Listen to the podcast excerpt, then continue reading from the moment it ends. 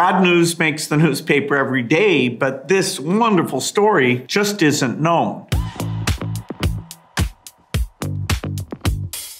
Measles is an awful disease. Not only does it kill kids, it weakens the kids who survive. And India made a commitment to get coverage of measles vaccine up. Our foundation partnered in that. They adopted the idea of a second dose, and the coverage levels are 89% for the first dose, 82% for the second dose. And just measured in deaths alone, 114,000 deaths at the start of the century now, down to less than 5,000.